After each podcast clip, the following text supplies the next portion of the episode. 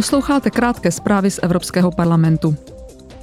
Evropský parlament dnes hlasuje o tom, jaký postoj zaujme k novým pravidlům, podle kterých mají společnosti ve své správě zohledňovat dopady své činnosti na lidská práva a životní prostředí. Podle nové legislativní úpravy budou muset společnosti s více než 250 zaměstnanci zamránit negativním dopadům své činnosti na lidská práva a životní prostředí nebo je alespoň zmírnit. Týká se to například dětské práce, otroctví, znečištění životního prostředí nebo ztráty biologické rozmanitosti. Europoslanci dnes v Bruselu také schvalují návrhy na výraznější reakci EU na zdravotní hrozbu, kterou představuje antimikrobiální rezistence. Tu v roce 2019 Světová zdravotnická organizace prohlásila za jednu z deseti největších globálních hrozeb, kterým lidstvo v oblasti veřejného zdraví čelí.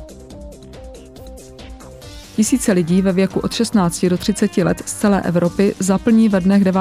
a 10. června Evropský parlament ve Štrásburku, kde se koná letošní ročník Evropského setkání mládeže. Mladí lidé, k nímž se připojí odborníci, aktivisté, vlivné osobnosti a politici, budou moci sdílet své nápady a diskutovat o tom, jak utvářet budoucnost Evropy.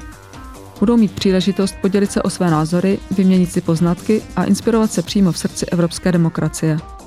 Obou dnech bude ze Štrasburku vysílat živě rádio Evropského parlamentu.